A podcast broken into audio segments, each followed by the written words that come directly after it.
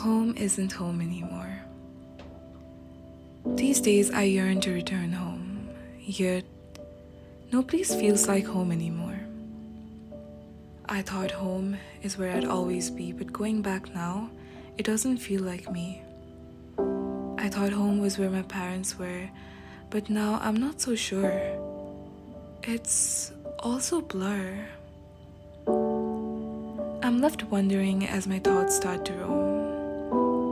Where exactly is this place that I call home? Worried and confused, I gaze back at my past. Through fading memories, I find things that didn't last. Tears fall as I recall the warmth of my family's embrace.